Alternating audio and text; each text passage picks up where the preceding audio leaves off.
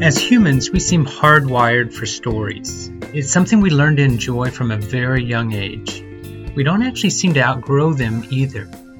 But praying a story is not something that's common. I was never really taught to pray a story from the Bible. That takes some learning and practice, which is what we're talking about on today's episode. First 15 podcast is brought to you by Word of Prayer, and I'm Ron. I'll be your guide on this journey. Welcome if you're new to our podcast, and welcome back if you've been listening for a while. Subscribe or follow the podcast if you haven't already. Season 5 of our podcast is focused on learning to listen and pray through narrative or Bible stories, which are very common throughout the Bible. I shared in the first episode of Season 5 that it took me many years to realize that the whole Bible is one unified story that points us to God, who is most clearly and fully revealed in the person of Jesus. Why does this matter? If the Bible is just a collection of separate, independent stories, then I'm inclined to pick and choose which ones I like and which ones I don't. If I don't see the bigger storyline, I'm going to miss some important truths along the way and what God is saying in individual stories as well as at the higher level across all the stories without seeing that overall story, I may not even bother much with trying to pray through these stories. It's important we learn to listen to the story God is telling us, to read the story and let it shape us into the people that God wants us to be. There are a number of places in the Bible where key parts of the overall storyline are told or retold. I'm thinking of the book of Deuteronomy as an example, a number of the Psalms, or some of the key speeches in the book of Acts, like chapter 7 or chapter 13. Let me share with you now the overall story of the Bible that is drawn from all of the 66 books that make up the Bible. That storyline can be summarized a number of ways. I'm going to capture it in six parts, and I'll tell you which parts of the Bible fit into each of those six divisions. Are you ready? Part 1 Creation and the Royal Task. This is found in Genesis chapters 1 and 2. God created the world and everything in it, and He gave us as humans a special role within His creation. It's a royal task. He asked us to rule within His creation. Part 2 Rebellion and the Unraveling. That's detailed in Genesis chapters 3 through 11. So, despite God's efforts, He gave us freedom to choose, and we've messed up things royally. And we see that played out in the story of Adam and Eve in the first fall, and in their sons, Cain and Abel, and then the people who come after them the people in the days of Noah, the people in the days that the Tower of Babel is built. And so it's just a story of ongoing rebellion and just an unraveling of God's original plans for us. But God isn't done yet. Part three God's covenant with Israel. This really takes up the great majority of the Old Testament. It starts in Genesis 12 and runs right through the last book in the Old Testament, the book of Malachi. This part of the story, part three, is one of the most involved. So we'll return to it in a moment to talk about how we might further subdivide it in a way that makes it a little bit more manageable. But for now, out of our six parts, we've covered the first three creation, and the royal task, rebellion and the unraveling, and then God's covenant with Israel. Part four is about Jesus and the kingdom of God that he announced and that he came uh, to bring about in the world. We see details of this in the four books, the first books of the New Testament, which make up really about 40% of the entire New Testament Matthew, Mark, Luke, and John. The fifth part of the story is about the spreading of kingdom people or about those who are followers of Jesus Christ. This is the rest of the New Testament from the book of Acts through to the book of Jude. And so the spreading of kingdom people is found in the narrative of Acts and in all the letters, the various letters of Paul, as well as John's letters, Peter's letters, and the other assorted letters that come from individuals like James or Jude. And then in part six, we have the return of the king. And this is the main action in the book of Revelation. So, Jesus and the kingdom of God, the Gospels, the spreading of kingdom people, Acts through Jude, and then the return of the king, the revelation. Those six parts tell one overarching yet coherent story. Keep it in mind, and the specific episodes in the story will start making more sense. Let me go through the six parts one more time, just quickly, so that we can really get them concrete in our mind. Part 1 Creation and the Royal Task. Part 2 Rebellion and the Unraveling. Part 3 God's Covenant with Israel. Part 4 Jesus and the Kingdom of God. Part 5 The Spreading of Kingdom People. Part 6 The Return of the King. Now, I want to go back to part three about God's covenant with Israel. There's a lot of ground covered here, Many books of the Bible are concerned with this, majority of the Old Testament. Really, we could say about 38 and a half books of the whole Bible out of 66. So that's quite a lot. It helps us if we can break this down a little bit more. I've done that into three specific movements within part three of God's covenant with Israel. Let me detail them now. First movement God chooses Israel to be a blessing to the nations. That begins in the person of Abraham, that continues into this people, then called the nation of Israel. This part of the story, this first movement, is Genesis 12 through the book of Deuteronomy, or the rest of what we also call the Torah or the Pentateuch, the first five books of the Old Testament. Second movement, Israel's royal failure.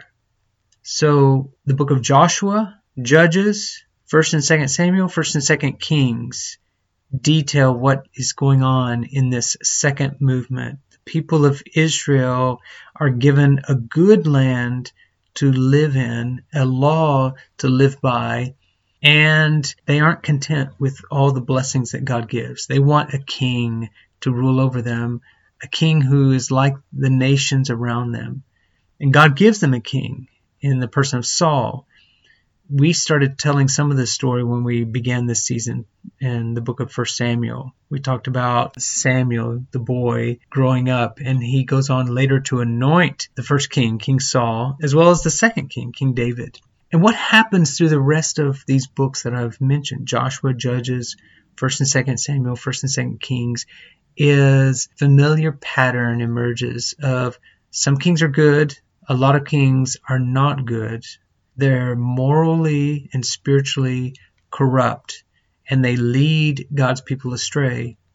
And so Israel's royal failure sets the stage for the third movement, which is Israel's exile and the prophetic covenant hope that God restores and details in the prophets who come and really give a counterweight to the kings, especially the evil kings, as well as give hope and encouragement to God's people even after there's no more kings. When they go into exile in Assyria and Babylon, and then a remnant returns to the land from exile and try to rebuild upon the ruins. So, part three God's covenant with Israel finds detail in these three movements. God chose Israel to bless the nations. Israel has a royal failure at being the people of God, but God's not done yet. God sends them into exile and brings them back and restores and renews the covenant, the prophetic hope that he has in mind, which leads us into part four that we talked about Jesus and the kingdom of God, which is a fulfillment of all of the, the prophecies and the covenant hope that God details for Israel. Now, in verse 15, in this season specifically, season 5, we've already covered the first two of the six parts of this overarching storyline of the Bible in our early episodes. What comes next in this season is the story of Abraham, which launches us into the third part of the storyline. And what we're going to be doing in the remaining episodes in season five is we're going to listen to at least one story from each of the parts of the overall storyline of the Bible. So now the question comes up how does all of this help us to pray? Well, let's reflect on that for a minute. First of all, by paying attention to the bigger storyline, certain features start to stand out. And one of those is that this is a God story. It starts with God. He's the creator, and He's active in His creation. He's active in the story, even when that isn't completely obvious in the way the stories are told. And in the same manner that this is a God story, prayer itself orients us properly toward God prayer is how we approach God, how we converse and relate with God. Prayer points our attention back to God.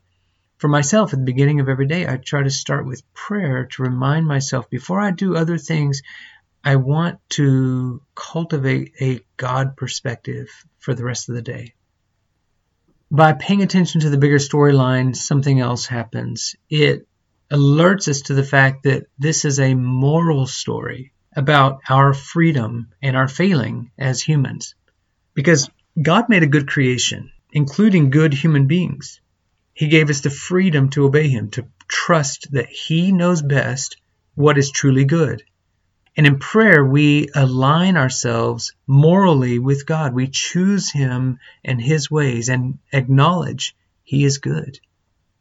Third of all, the overarching storyline of the Bible that we've spelled out here tells us that this is a covenant story.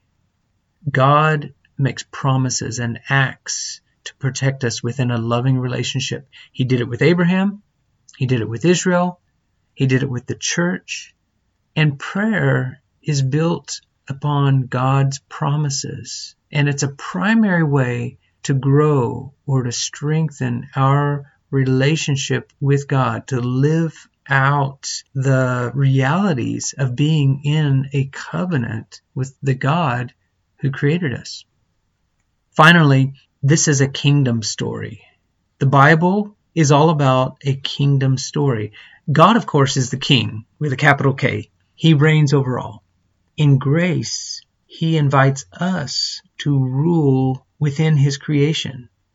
He set up a kingdom, little k, namely Israel, in the midst of the kingdoms of the earth. And Jesus himself came as king. And though the church that follows after Jesus is persecuted at times, our destiny is to reign with God in his kingdom. So in prayer, we acknowledge these truths and we pray in expectant hope for God's kingdom to come in fullness and power, for justice and righteousness to prevail, and for the return of our King. Let's do that right now. Father God and King of heaven, you created a good creation and shaped us in your image.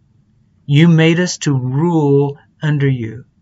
And we have chosen to go our own way, to know good and evil on our own terms.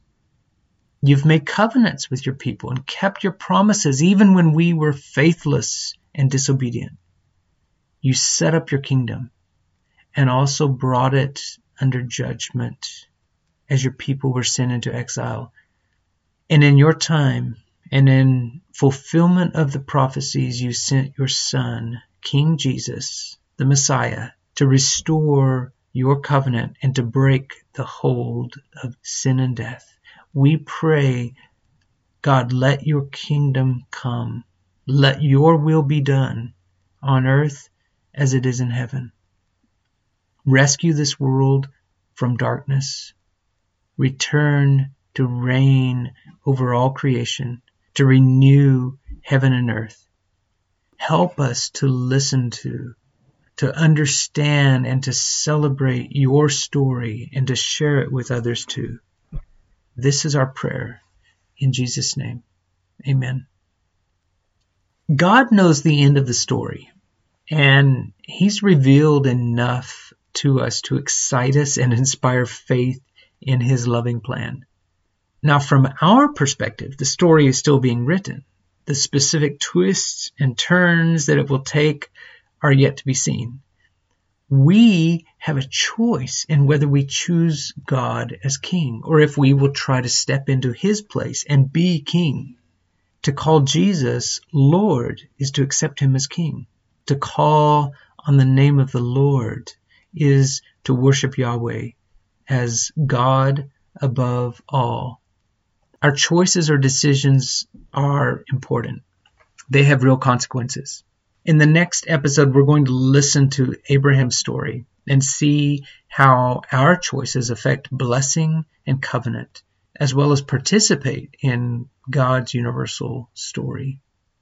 My prayer is that you are growing deeper in faith and closer to God each day, and I hope that this podcast is some small part of that. Let me hear from you as you listen to our podcast. You can find ways to connect with us at wordofprayer.com. That's with dashes, as well as on our social media channels at Facebook, Instagram, Twitter. Your support of our podcast means more to us than you realize. Whether you go to Amazon and get one of our books, or if you find just the right gift or product on our Etsy store, or maybe you just honor us by sharing this with someone else to bless them. We are really thankful for you. Check out our show notes in the program description or go to wordofprayer.com if you want details. God's story is one of life and fullness. Enjoy it fully.